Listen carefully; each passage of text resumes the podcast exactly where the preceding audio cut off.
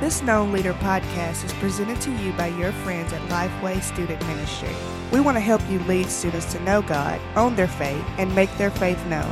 You can find other incredible student ministry resources as well as Fuge Camp information at www.lifeway.com forward slash students.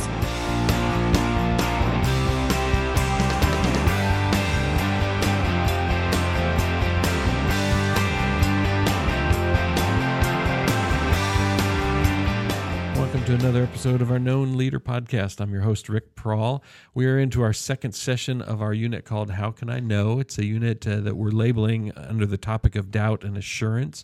Last week we talked all about doubt, um, and this week we're getting into another question related to doubt, as Mike uh, Wakefield set up for us uh, in the previous session. Uh, this one is specifically dealing with you know students that may not be Christians and they're wondering, am I a Christian? Or students that are brand new Christians with the question, how can I know I'm a Christian? And I've got Mike Wakefield back in the studio with me. Mike, how are you? I'm doing good, Rick. Good, Mike. Uh, good discussion last week on the uh, the five life principles related to you know what do I do with doubt and where does doubt come from? This week we're looking at how can I know I'm a Christian. We've got four life principles this week, um, and as we look at these, we're looking at you know four I don't know what you'd call these evidences um, mm-hmm. or indicators that there something really has happened in my life when I accepted Christ as my Savior. I guess the flip side of that would be if we don't see these things happening in our lives, you know, we need to come back and evaluate. You know, was that a was that a, a true decision? Right. Have I really given my life to Christ? I think it's a thing that students struggle with. I mean, Rick, probably a lot of students that you as leaders are going to uh, are going to teach on Sunday morning. If you're like our church, a lot of those teenagers made decisions for Christ when they were six, seven years old. Right. You know, and uh, you know that doesn't seem that long to us. I mean, it seems that long to us, but even for a teenager, it seems like a long time ago. And they, and they made it, and, and they get to that teenage years you know 13 14 15 and they're like did i really did i really accept christ and you know it's kind of maybe kind of fuzzy and they don't really remember i'm not saying every student does that but i think a lot right. of students are really they really struggle with that and and we want to help them to know hey you know what and, and i think part of the problem is too is that we we want to talk about feelings you know well oh i don't feel saved you know I, right. I don't well you know a lot of times you may not feel that but it's not about what you feel it's about what you know and, and being able to stand on the truth of god's word. And so that's what we want to help students this week with and and show that you know what there are some evidence that you, that you can know that you're a believer. Yeah yeah and i mean that's the important thing is that you know God wants us to know um, that we are saved and have a relationship with Him. Well, let's dig into this. Um, this first uh, life principle this week, and, and leaders were in First John this week. We're in a bunch of different verses within First John, but uh, centralized in First John this session. The first thing that we're looking at to answer this question, "How can I know I'm a Christian?" is that you will have a desire to obey.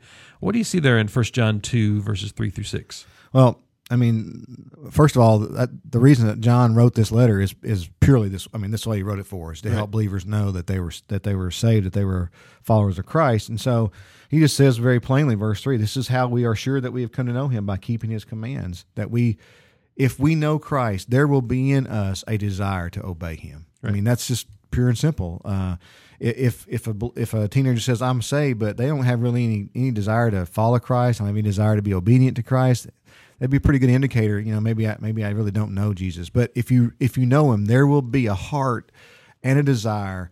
You know, you want to do what He calls you to do. Right. Yeah, and I, I think for a lot of us, you know, as as we get older, we recognize that you know that conscience, you know, that mm-hmm. that voice of the Holy Spirit inside of us saying, you know, no, don't do that. You know, let's let's go this direction. And and I mean, for me, that is a really good indicator that yeah, man, I, I do have the Holy Spirit inside of me because I feel something Absolutely. about this. So yeah, that's a good point. Uh, the other one is the second life principle is kind of a, a flip to that.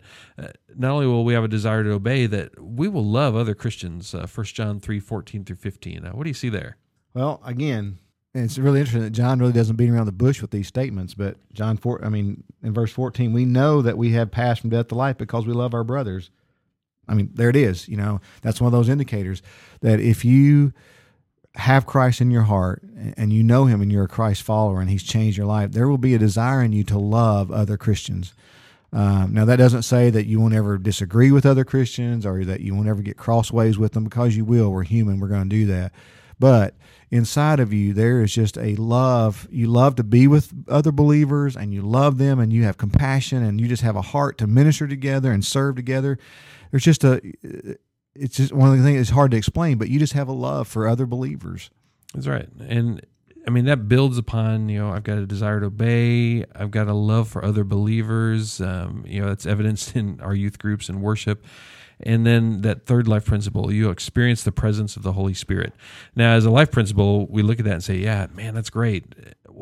How does that communicate to students as we look at these passages, 1 John 3 24 and 4 13? How can we communicate that to our students? and that's going to be a little bit trickier um, trickier is not probably a good word but just a little bit uh, tougher because this kind of does move into the realms of feelings Right. um, because we can't you know look into someone's heart and say oh yeah i see the holy spirit right there you know or but it's it's just that um, you just have a, a an assurance. You just know that the holy spirit is working in you. And, and you said a minute ago rick one of those indicators is you know when you sin you know that oh that holy spirit comes and brings conviction. Like I said, if you know that, if you experience that, you know what I'm talking about. You just, you, you, you know, you commit that sin and you're just like, man, you can just sense that Holy Spirit saying, drawing you back and convicting you. Or it's that same thing as what, because Jesus said that the Holy Spirit would come, he'd be a comforter, he would bring conviction, uh, but he would also lead you into the truth. So another way to uh, indicate that is if, you know, when you're studying the scripture and, and God just brings that scripture to life for you and you know that it's for you and you know that he's planting that word deep, that's the Holy Spirit working in you. So there are some things that you can say, oh yeah, I can sense the Holy Spirit working in me. Uh, again, it's one of those things when you have it, you know it, you understand it. Right. And if, but if you don't have those things, if you don't, there's not any conviction, you know, you really read the Bible, you're not really getting anything out of it, and you just don't feel the the leading of the, whole, leading of the Holy Spirit, then you may want to step back and look: Do I really know Christ or not? Right. Well, and I, I think those are good indicators to, to communicate to students. I mean, when you when you sin, do you feel guilty about it immediately? You know, Right. I, I remember when I was a student, and we've talked about this in past podcasts. That I mean, I had problems with my language um, as a student, and it got to the point that as as a student and trying to follow Christ, that there would be days when I'd say something, and immediately it was like, man. I didn't need to say that, and just this overwhelming sense of grief, you know, and try to equate that back. You know, I didn't understand all that as a student, but to equate that back now, that man, that's the Holy Spirit saying, "Okay, I didn't like having to say that. Yeah. Um, you know, we need to pull back." But now, for me, even more is in worship um, when a worship song leads us to a, a point of just you know whether it's tears or joy or emotion, moving beyond just the emotion of a song. If the lyrics and what's you know being communicated in the song moves you i mean for me that's an indication of the spirit moving in me too that you know my my heart song my worship is joined with god Absolutely. Another, th- and I and I and I agree with that. Another thing that for me that indicates the presence of the Holy Spirit is not just a conviction that comes after I sin, but that voice that says to me when I'm tempted, "Don't do that." right You know, uh, you need to think about this. You know, and uh, man, that's you know. And now sometimes I, I'm, I admit I, I choose to push that voice away. right But that is an indicator for me that the Holy Spirit is working. That all of a sudden I'm in this situation and the Spirit says, you need to get out of this situation, or you need to turn your eyes away, or you need to move, you need to do something, you know, that the Holy Spirit is trying to guide me away. Right. That's another good indicator for a student that, that the Holy Spirit is working in their lives. exactly well we're going to wrap this one up mike with this fourth life principle. How can i know i'm a christian?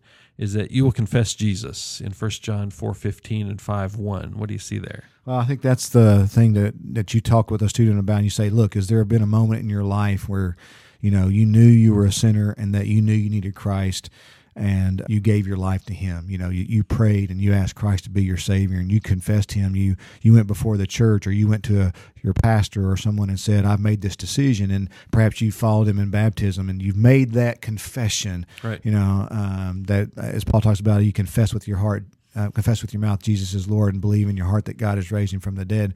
That Romans ten thirteen passage that I have confessed, I do believe, and I'm here to tell you I am a Christ follower. I love him. I'm going to serve him. You've made that confession. That's right, exactly.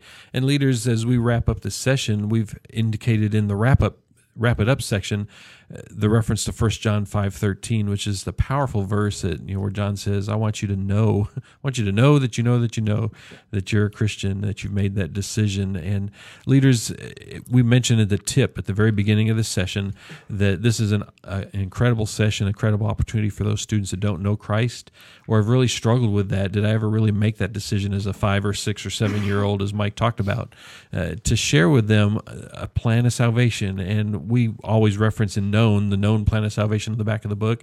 That is not the only plan of salvation. Uh, that's not, not the only way students can get right. uh, become into a relationship with Christ, but that is a guide to help you in that process. So take advantage of that and use that this week.